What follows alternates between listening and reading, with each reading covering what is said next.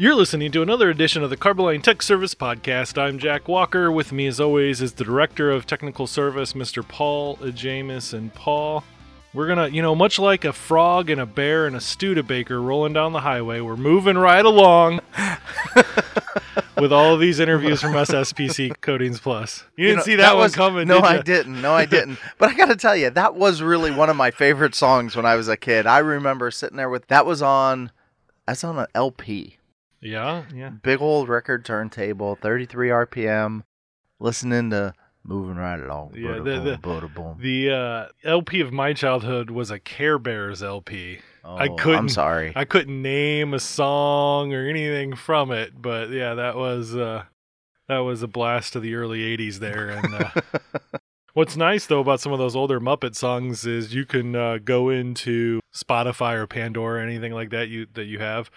And you'll be amazed at how many different artists have covered these songs. Like there's like punk rock versions of "Moving Right Along" and things like that. Like the, you know, so now that I've given you guys, well, I mean, you had you had Animal on the drums. Well, sure. Everybody aspired to play the drums. I'm like pretty sure that Dave Grohl is the living embodiment of animal, Animal. In, in real life. Yeah. But anyway, we've given you some ear candy uh, things that you can do later. homework But- assignments. Homework assignments. Paul, how do they get a hold of us? Yeah, they can reach us. Email technical service at carboline.com. You can catch us on Twitter. Jack's at Jack underscore CTSP. I'm at Paul underscore CTSP. All right. So PETA is the gift that keeps on Speaking of animal, Yeah. Speaking of a frog and a bear and a Studebaker. PETA is the gift that keeps on giving. I'm not sure if you guys saw it a couple weeks ago. Google did a big, huge tribute to Steve Irwin, which, of course, PETA. for I can't believe they had the audacity. I to- mean, they come on, two birds with one scone. I mean, so uh, you know they they had a Google had this really cool. It was like a four thing yeah, to Steve Irwin. I'm sure most people saw it. yeah. But then PETA came in and goes, Steve Irwin was killed while harassing a ray. He dangled his baby while feeding a crocodile and wrestled wild animals who were minding their own business. Today's Google Doodle sends a dangerous fawning message. Wild animals are entitled to be left alone in their natural habitats. To which the internet exploded. And, uh, you know, many people don't realize it when you think about the crocodile hunter. He really did do a l- lot for animal conservation. Oh, conservation. Millions and millions in in habitat preservation and in education for people.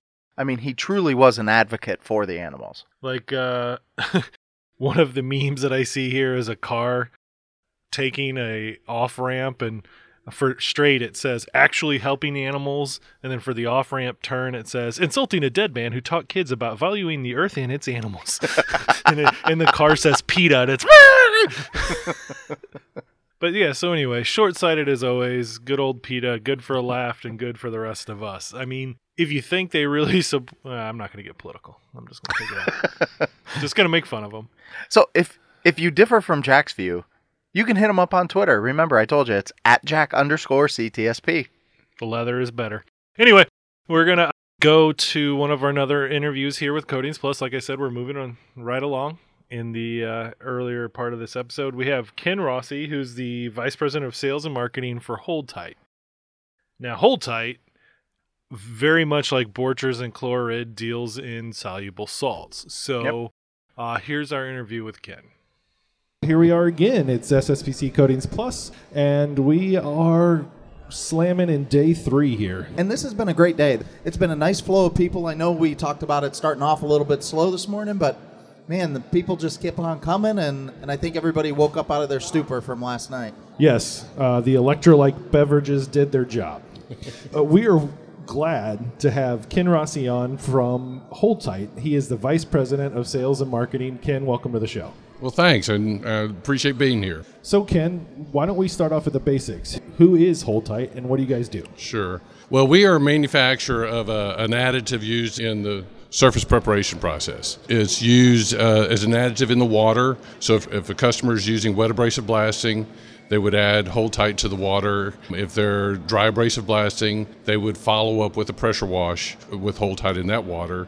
Or if they're using ultra high pressure blasting, They could use in the water for that. And it's basically an additive that helps that water clean better. And so the intent is to remove soluble salts, remove contaminants, and then to prevent flash rusting. And it gives the contractors a window of typically 24 to 72 hours before it begins to flash rust so they can plan their labor better. And it also provides manufacturers of coatings like Carboline with the understanding and also the ability to know that they're getting a good clean surface that is free of salts and contaminants. And that really is that 72 hour, that 24 to 72 hour window. That's really the important ones for contractors oh, because, yeah. you know, it's amazing how many times they end up working on a job that, okay, it's Friday afternoon and either we're paying overtime for a weekend or we're paying to run, you know, DH or heaters through the weekend. But having products like this that they can actually apply that lets Right. it sit for the weekend, Right. it really is a benefit. And additionally, when they're using water, sometimes it takes that long to get the water out. Right. You know, because, I mean, even though it's not rusting, we can't paint it when there's water still in the tank. So, you know, it takes that long to get it up off the floor and get it cleaned out. Well, it's amazing how many people don't appreciate the fact that you can use water on bare steel. People still are uh, caught up in the fact that you just don't mix the two because it's going to immediately rust. So the beauty of, of an additive like this, and there are several on the on the market that that you can combine the two and you can get a better cleaning process. So again, coatings like yourself. But the great thing for the contractors is that they can also, even if it's a Tuesday or Wednesday, Thursday, they don't have to quit at two o'clock in the afternoon blasting and turn around and, and prime out what they've blasted. They can let it go to the next day. So they are more efficient with their labor, more efficient with their equipment and their time. So it saves everybody money. And that's really the key for everything that we work on, you know, and, and mm-hmm. us and, and you guys included that, you know, the idea is we're trying to do things and create things and give opportunities for everybody to do things more efficiently because in the end, I mean, we're doing work and our, our products are being used on, on bridges and on water tanks. And I mean, in, in essence, even though they're buying our products, we're paying for it too. Right, And, right. and that's really the name of the game is to see what we can do to help the industry be more efficient at, Right. at the tasks they have to do. Right. And get a better job for the end customer. Absolutely. Right. There's nothing worse than uh, taking all that time and blasting an entire surface that you're going to coat and have it turn around and rust. That, Yes. That, that means everything that you've just done is for nothing. Because as we say time and time again on the on the Tech Service podcast, is that surface preparation is one of the most important things, and probably the most important thing when it comes to a successful coatings project. As any coating salesman will tell you, when they get that call about a, a failure of a project that they've worked on, if they're smart, they'll realize that 75% of all failures are not have nothing to do with their coating. Nope. Has nothing to do with the, the choosing the right coating. Has everything to do with the surface preparation. And that's really the key. It's it's amazing how accurate that is. That you know, if they're the smallest little thing, because we talk frequently talk about it, and we say, well, if it was bad, it would the whole thing would have failed. Right. It wouldn't be just this area or just this spot. So you got to look at those things of what is the repeating pattern or what is Right. uniform. Right. And frequently it comes down to things like you know soluble salts that weren't removed Exactly. or flash rusting that happened before they got the coating on. So products like the Hold, and in this case we're talking about Hold Tight 102, Right. you know, are able to be used to help, elo- you know, stretch out that time period Exactly. where you've done the prep and you're not ready to paint yet. Right. But y'all are best served, all the coating companies are best served because you know that if you're going over a surface that doesn't have or has very few of those soluble salts left on there, you have a less likely chance of, especially tank linings, for you to have the blisters and to have a to get that call after two years. You know what's happened to your coating system. All right, it's that time again. It's that time to remind you that Carboline pays the bills for this thing. Now, one thing I will tell you is, you know, I guess they're letting us advertise us again, They sure are. And it's good that they are because they're letting us go out on the road again.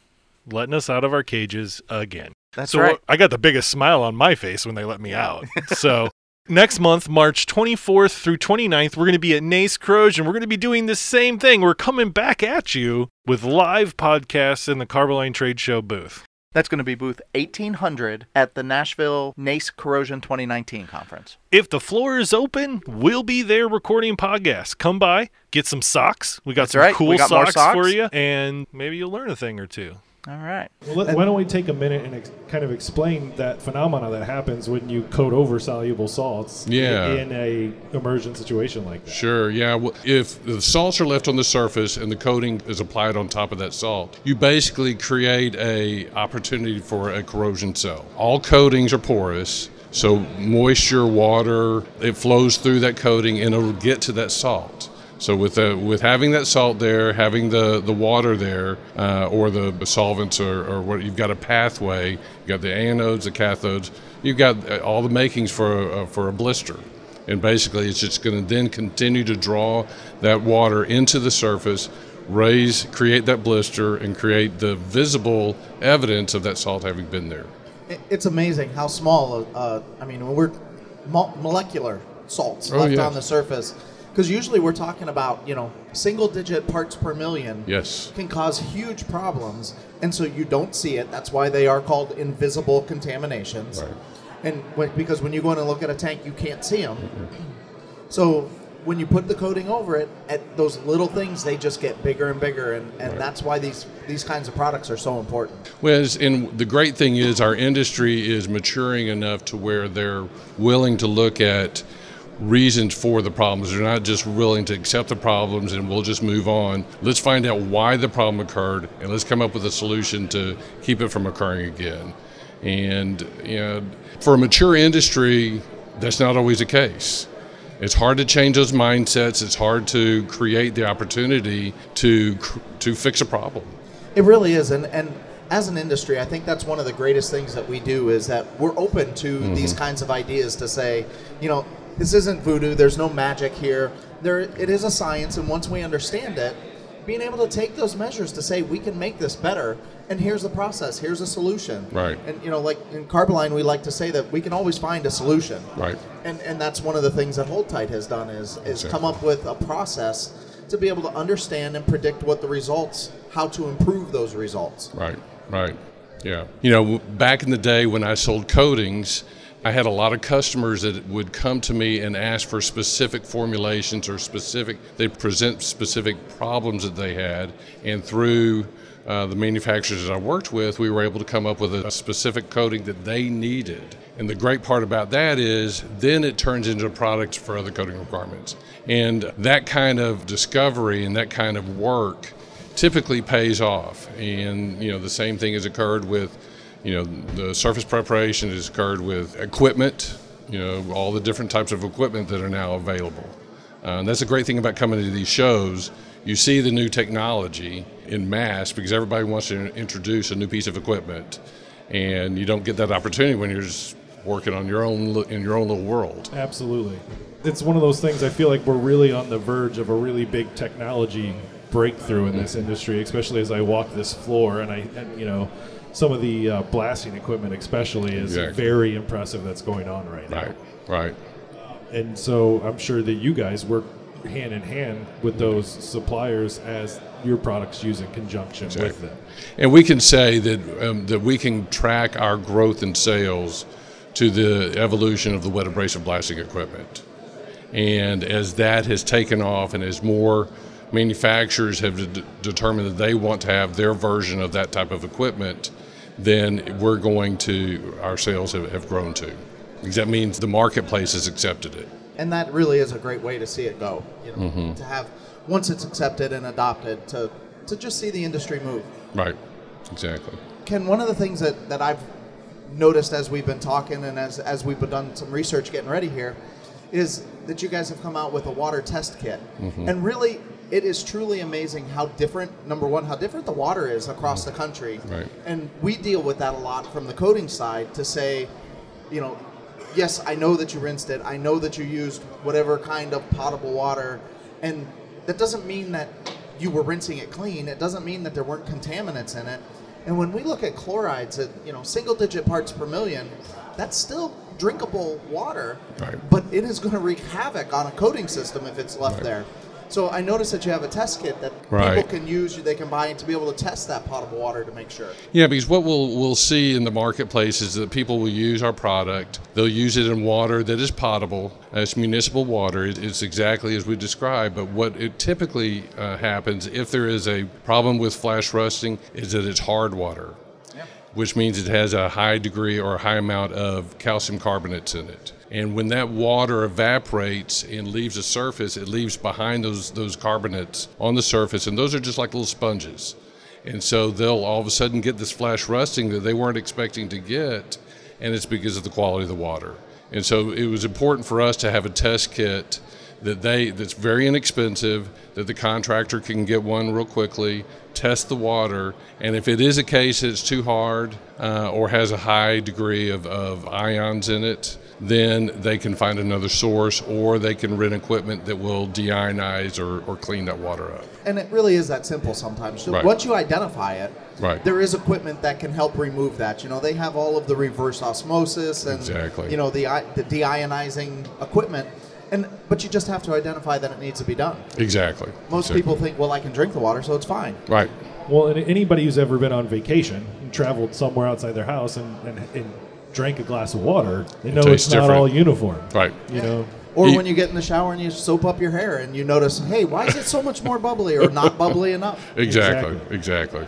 well, Ken, thank you very much for coming on the show. It was My a pleasure, pleasure. having you.